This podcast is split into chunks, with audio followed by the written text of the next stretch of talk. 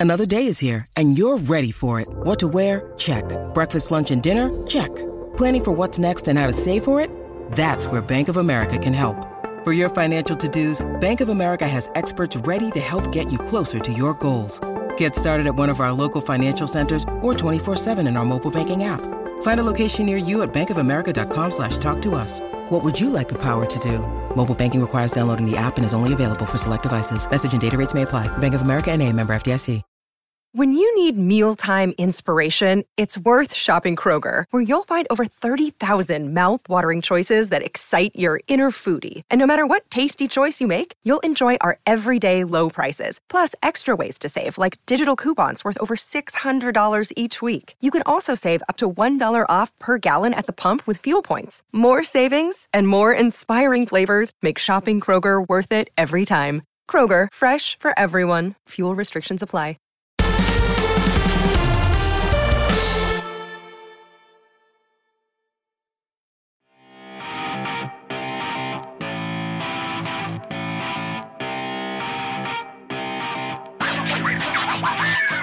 Good morning, good afternoon, and good evening. It's Wednesday, the pot of tea is on the go, and we're going to take a deep dive into the decade that we bizarrely call the noughties and to the football of its time.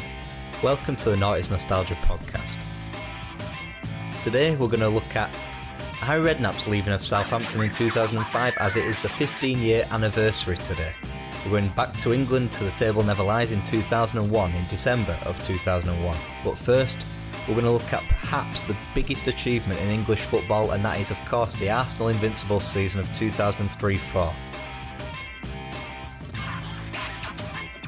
So Arsene Wenger had dragged Arsenal and English football into the 21st century. He'd got rid of the drinking culture at Arsenal and had installed stricter dietary requirements at the club. He'd persuaded Arsenal to get Remi Garde and Patrick Vieira before he joined the club in late 1996 and gifted Arsenal their very first podium finish in the Premier League era, their very first since George Graham won the league with Arsenal in 1991. Then, in his first full season, the double winning season of 1998, Alex Ferguson's Manchester United were gone. They were on the quest to win three in a row. Marc Overmars' goal at Old Trafford killed that dream off. The double winning team of 1998 was replicated in 2002. Tony Adams' swan song. He retired, and with kind of a different squad, really. Seaman had become Jens Lehmann. Lee Dixon had become Lauren. Tony Adams had become Sol Campbell. Steve Bould had become Kolo Touré. Nigel Winterburn had become Ashley Cole. Patrick Vieira, well, he was still Patrick Vieira. Emmanuel Petit had become Gilberto Silva. Marc Overmars, Freddie Ljungberg. Ray Parlour had become Robert Pires. Dennis Bergkamp remained, and Ian Wright had become Thierry Henry. It was time for the 2003 4 season, and Arsenal wanted their trophy back. And as per last week, the 5 1 win in the San Siro in the Champions League for Arsenal confirmed their place in that tournament for the winter. They had the League Cup still to fight for in 2004, and the FA Cup, as was tradition, was coming round in January. They went out of the League Cup to Middlesbrough, which wasn't too much of a big deal, really. Middlesbrough went on to win the tournament, of course, beating Bolton in the final. But then, within days of each other, the treble dream had just become a league title surge. They'd gone out to Chelsea, in the Champions League quarter final, something we're definitely going to look at on in a few weeks' time. And they'd gone out of the FA Cup to Manchester United. The title, though, was far from wrapped up. They had seven points advantage over Chelsea with eight games remaining, and they had games such as Liverpool, Newcastle, and Leeds to come. Those three losses there could have completely derailed their season, and it would have been more a look back at Claudio Ranieri's title winning Chelsea side after 49 years of Chelsea not winning the league. So, of course, they would only need eight points to win the league. That superb win over Liverpool with that absolutely monumental goal from Thierry Henry, rinsing Jamie Carragher in the Liverpool defence, winning 4 2. They would get a point at Newcastle and put five past Leeds, Thierry Henry getting four of them. And of course, it was sealed with a kiss at White Hart Lane, the perfect place to do so. Patrick Vieira scoring, Captain Marvel himself, a 2 2 draw. They'd won the title at Old Trafford in 02. They'd won the title at White Hart Lane in 2004. It wasn't the biggest achievement in football yet. They had to still ride out the rest of the season, and they did so quite simply against Leicester, who would be relegated. Is it the best achievement in English football, though? I'm a firm believer of having to win multiple titles for your team to be considered great.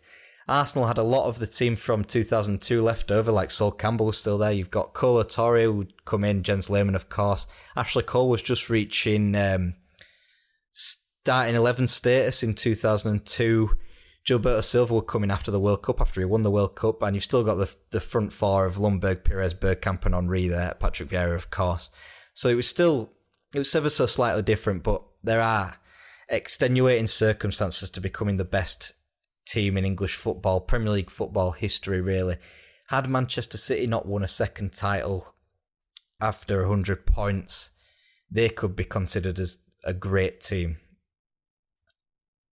Arsenal, they were. It was a similar team. It wasn't the same team, but winning a season invincible I think those are extenuating circumstances to be considered great, albeit not winning multiple titles. Now we've seen Chelsea in 2010. I think they go under the radar. Carlo Ancelotti's team, um, they were different from 2008 under Avram Grant and the 2005 and six seasons under Jose Mourinho.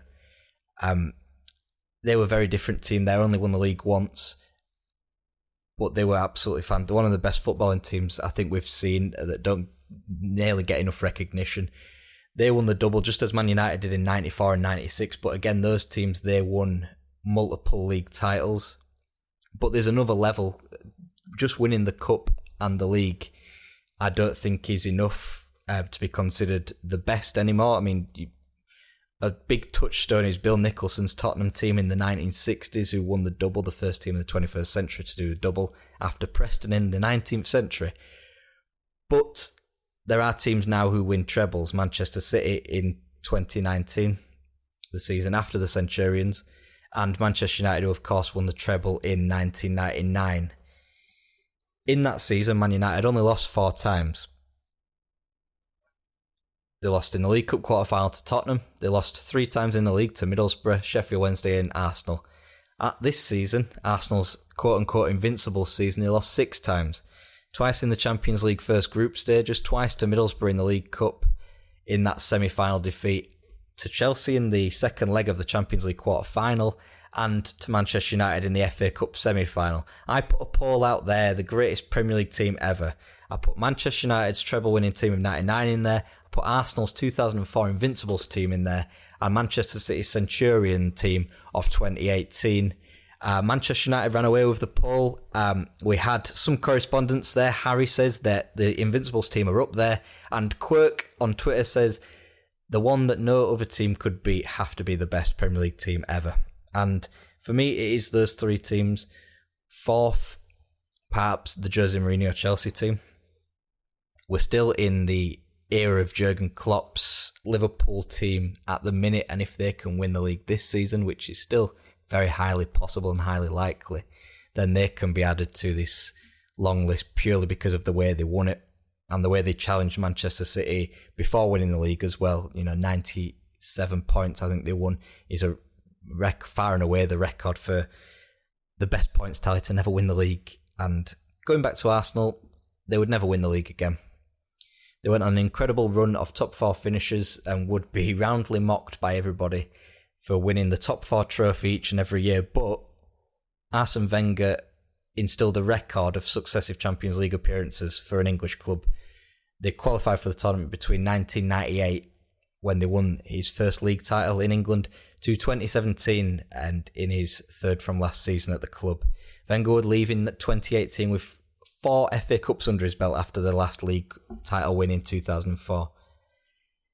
And despite this routine um, Champions League qualification that he'd achieved at Highbury and then the Emirates, they wouldn't make the last eight of the Champions League for the last eight years of his spell and haven't been in the last eight of a Champions League in a decade now and are currently on track to be in the Europa League for a fifth successive season after a loss this weekend at home to Wolves.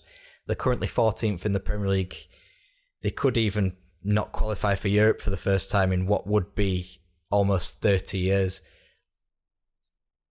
Of course, Arsenal weren't able to beat Manchester United in the league in 2003 4, but another team that they didn't beat, well, we'll be talking to them after this short advert break. Are you a massive football nerd like me? Do you like quizzes? If you answered yes to the both of these, then I'm pleased to tell you about Teammates, a sponsor of What If Football and the Noughties Nostalgia podcast. Climb the divisions, win the cups, all by linking teammates. A spring chicken with no knowledge of when football didn't exist before 1992? Try the modern section. Too old and not up to date with your Mbappes or your Camavingas? Try vintage mode. It's a football quiz to suit everybody's needs. At teammates underscore app on Twitter, teammatesapp.co.uk for monthly quizzes and merch, and teammates on the App Store. Look for the red and blue football. Teammates. It really is a quiz like no other.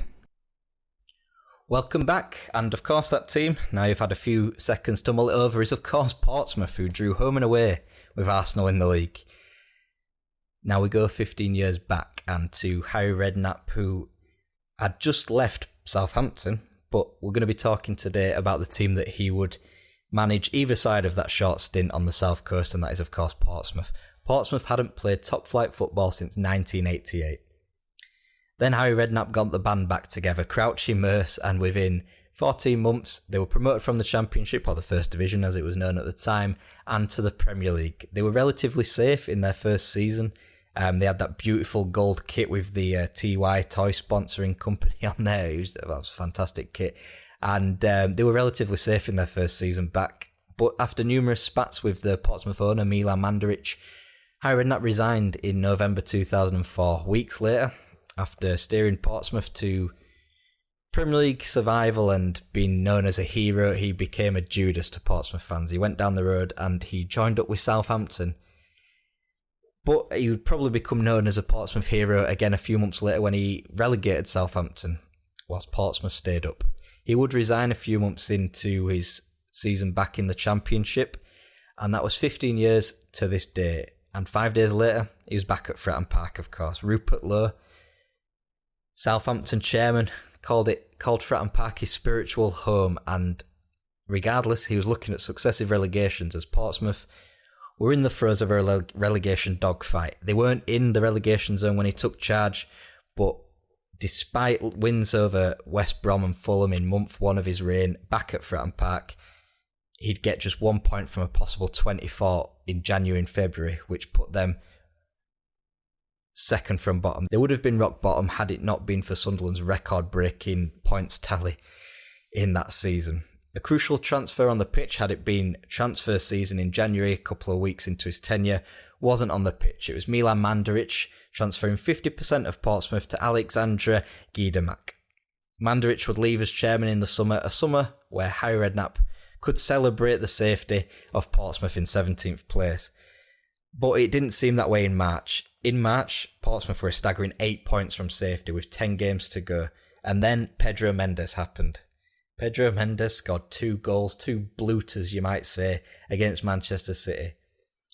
It was a 2 1 win, and the beginning of the end of Birmingham City's stay in the Premier League was then. The story goes that Pedro Mendes was scoring volleys from 20 30 yards for fun in training. Harry Redknapp told him to save one for the game. He ended up saving two, and by the next time that Portsmouth lost, which was April the 17th at Charlton. Portsmouth had got an amazing 14 points from 18 games, yet still they remained in the drop zone. They still remained level on points with Birmingham with three games to go. But then West Brom were beaten again, Sunderland were beaten. Survival was sealed before the final day. Birmingham went down alongside those two teams there, Sunderland and West Brom. Now, my question is, as I think it is one of the greatest great escapes, and is it the most underrated great escapes? The traditional touchstones, in at least in Premier League history, for older fans, older than me, Everton in '94, where Everton sealed survival on the final day against Wimbledon, with Goodison Park having three stands. It was a big sliding doors moment, a moment perhaps you might see on this channel next year, but we'll uh, get to that when we come to it. For people my age, at least, it's West Brom in 2005, where they jumped up from 20th to 17th. West Ham in 2007, albeit controversially in uh, Sheffield United fans' eyes, and of course with the signing of Carlos Tevez that year. Fulham 2008, and what they went on to become two years later, appearing in the Europa League final under Roy Hodgson. And for more recent fans, Aston Villa last season, Jack Grealish dragging them out of a hole, getting a point at West Ham on the final day to secure survival. But for me to be eight points adrift in March and then be safe with a game to spare, it's just simply incredible. But we push on. From what Wikipedia calls Portsmouth's 2005 2006 starting 11, there isn't a single player that played for Portsmouth on May the 17th, 2008. And why is that date important? Well, of course, it was Portsmouth's FA Cup win, their most recent FA Cup win in 2008. Experience was brought in at the back David James, Sol Campbell, Sylvain Distin, and Hermann Hreidarsson. Glenn Johnson was arguably England's best right back at the time, and with Gary Neville retiring in a couple of years' time, he would become their starting right back at the World Cup in 2010 and Euro 2012. Lassana Diarra was an exciting defensive midfielder who would then go on to play for Real Madrid in the future. Of course, remained Pedro Mendes. Of course, you had Sulley Muntari, John Utaka on the wings, and a Harry Redknapp favourite in Niko Kranjcar. Kanu got the goal, but he would be replaced by the tandem of Peter Crouch and Jermaine Defoe, other Harry Redknapp favourites. But Redknapp's time on the south coast wouldn't be extended far beyond that FA Cup final win. He would be torn from Portsmouth, in my opinion, far too soon and would go to Spurs, obviously. Traditionally a bigger club, and he would take them to a Champions League quarter final, whilst Portsmouth had designs on Europe themselves through winning the FA Cup. They got the chance to entertain AC Milan. By this point, Redknapp was gone, but it didn't stop Portsmouth racing into a 2 0 lead against a Milan side that featured Ronaldinho, who was just exiting his peak, but still one of the best players in the world at the time on his day. And today, as we look at it, Tottenham are top of the Premier League, and Portsmouth are unfortunately struggling under the management of Kenny Jackett in League One after um, being relegated in 2010, going into administration, of course, plunging into the depths of uh, bottom half of League Two, making a surge up to League One, and they are, well, they will be pushing for promotion. You'd expect for this season back to the Championship, and of course, a member of that 2008 FA Cup winning team for Portsmouth. We can't go out of this section without mentioning Papa Bouba Diop, a superb central midfielder, uh, well known for his goal against France in the 2002 World Cup opener. A fantastic Premier League midfielder who sadly died this past weekend at the age of 42 after a long illness. We'll be back after this short break with the table never lies, looking back at the 2001 2 season in the Premier League.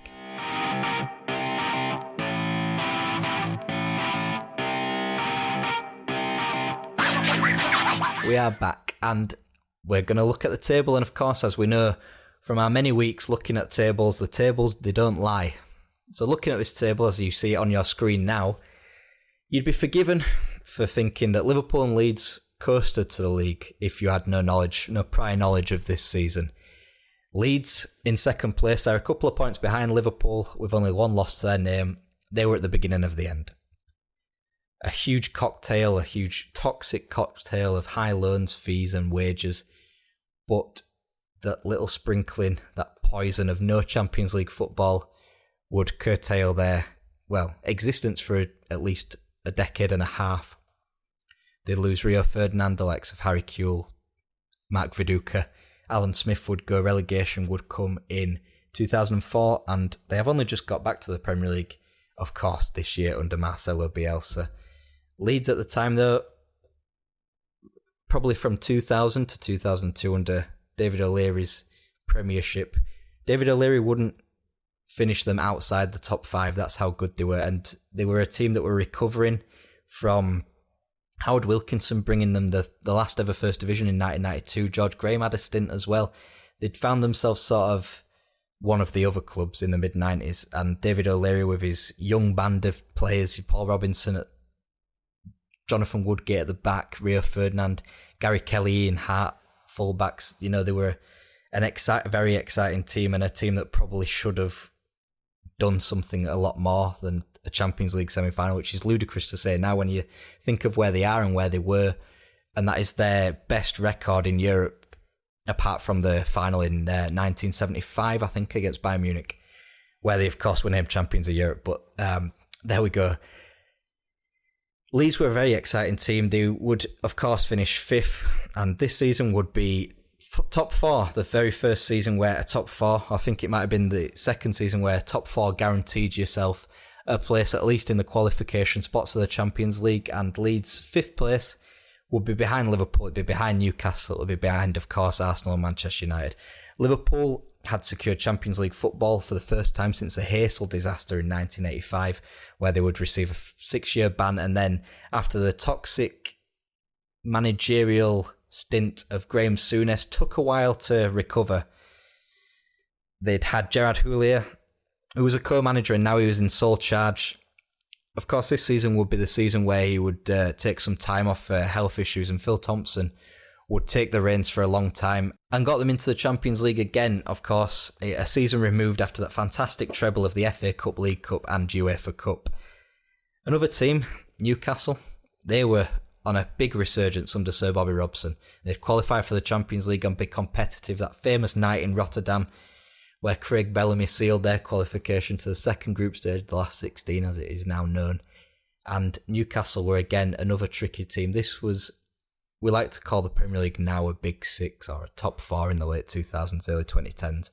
But this for me, with nostalgic noughties eyes, this is the big six. You've got Chelsea there, they might be eighth there, but in the early 2000s, they were pushing for Champions League, and they did get Champions League, of course, in 2000, and obviously under Mourinho and Roman Abramovich, they would get Champions League routinely and haven't stopped getting the Champions League, albeit for one or two seasons here or there. But Chelsea, Arsenal, Manchester United, they, Arsenal, Man United were obviously one and two, or usually one and two. You'd have Liverpool, who dropped in for second place in this season, curtailing Manchester United's uh, second place and automatic Champions League qualification on the final day after United drew with Charlton on the final day, I believe. And then you've got Leeds and Newcastle, who were the uh, younger, fresher, like upcoming talents that you know could have disrupted the fabric of the top four in the Champions League qualifiers. So that was a good top six. You've also got like Tottenham Hotspur and Aston Villa there, Everton, who would routinely finish in the top half, but never have enough to break that mould. And that is the top six, what I remember the top six. Obviously, now we've got Tottenham in for Newcastle, we've got Man City in for Leeds, and that's the top six now. But the cream in this season would rise to the top. Manchester United had Alex Ferguson considering his retirement, and he would U turn right in time for a big push in December, and they would be top of the table in January, in February, and in March, and they would only be scuppered by the Arsenal double winning team that we spoke of earlier, the 2002 winning team, unbeaten away, which was at the time a record. Obviously, they would replicate in 2004 because they went invincible. But this was the first team that anybody had done it, at least in the Premier League era. And as we mentioned, as we alluded to earlier on, they sealed the title at Old Trafford, Sylvain Wiltord's goal, where the the season was pretty much wrapped up because you'd you'd believed that Arsenal would wrap up the title, but they left it without any shadow of a doubt with that win in May at Old Trafford to seal the league title. Let's check the other end of the table though. We've got Ipswich, Derby, and Leicester all going down. Leicester, as we touched on last week, would be ruining the loss of manager Martin O'Neill, who dragged them to such success. They took them to Europe. They won a trophy, and now they were rock bottom. And this was a season where we learned of second season syndrome, Ipswich Town. Ipswich had gone from fifth place and stunning everybody. They'd hosted Ronaldo in the UEFA Cup Inter Milan. Ronaldo. It was the biggest drop off in Premier League history, simply put. Um, we've had other teams that have finished in the top eight and then been relegated the following season. Blackburn, 2000, uh, Blackburn in 1998 of course, Blackburn would would have won the Premier League in '95, and kept creeping lower and lower down. They'd gone from Kenny Dalglish, a couple of managers. They'd got Roy Hodgson. they'd got Brian Kidd, and then were relegated in 1999. West Ham in seventh place in 2002.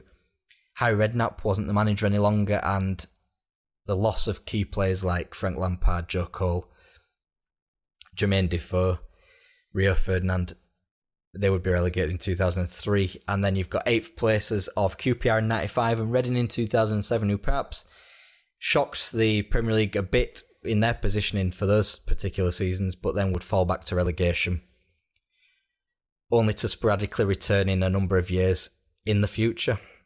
And currently, looking at this league table now, we have 14 teams, 13 teams, sorry, who currently play in the Premier League. We've got Blackburn, Middlesbrough, and Derby, previous Premier League alum, now playing in the Championship. Derby, of course, with Wayne Rooney as their interim manager currently.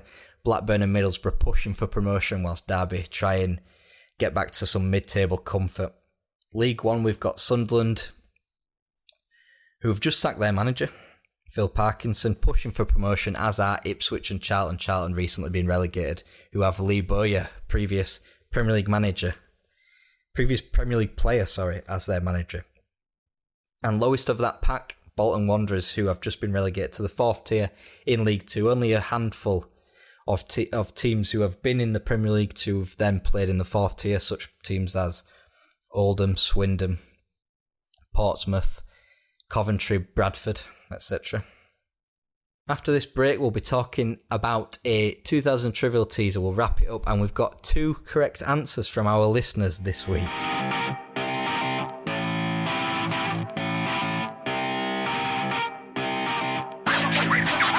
Welcome back. We're going to wrap things up with a 2000s trivial teaser, as always. Now, last week's answer, he was a left back. He'd been managed by Sir Alex Ferguson and Arsene Wenger. He'd played alongside Torsten Frings, Claudio Pizarro, Marko Arnautovic, Frederic Piquionne, Diego Simeone, and I thought those answers, those teammates at least, would be a curveball, but I think the managers of Ferguson and Wenger shined through there, and of course, Mikael Silvestre was the answer. Scott Shaw, obviously on a roll here. He got four, he's got his fourth in a row correct answer here with Silvestre, and we also had Maracas Flute on Twitter tweet us and guess Silvestre correctly. So we're going to do things a bit more difficult than this time since people keep guessing the correct answers. And today, our answer is a striker. He's been managed by Lou Van Gaal and Roy Hodgson. He's played alongside Paul Ince, Ronaldo, Jari Litmanen, Robert Earnshaw, and Geoff Horsfield. So you've got a very eclectic mix as always there from right the way through from Ronaldo, a World Cup winner, to Geoff Horsfield, a former Halifax Town legend before he left. But anyway, that's by the by. If you think you know the answer, reply to this video in the comments section down below or tweet us at what if underscore YouTube. Next week, we'll be looking at Sevilla's UEFA Cup wins, their first collection of UEFA Cup wins, of course, they're six time winners now, but we'll be looking at the ones in the 2000s. We'll be looking at a collection of Premier League fastest goals, as on the day next week, Ledley King scored what was at the time the fastest goal in Premier League history at Bradford City. The table never lies. We'll be going to Espanyol with Spain, not Espanyol, but Espanol, to Spain in 2002. My other languages are rubbish. But also on the channel, we're going to be looking at George Best, the 1995 Champions League final. Bundesliga is getting the tier list treatment. We're going to look at Brian Clough. We've got a review of ISS Pro Evolution Soccer 2. And the 2005 Champions League final will get a reworking on What If. I'm at what if underscore YouTube. Give us your teaser answers. Give us your memories of Harry Redknapp at Portsmouth or Southampton. Is he a hero or is he a villain? And let us know what is the best Premier League team of all time and what is in fact the Arsenal best Arsenal team of all time. But until then, see you there.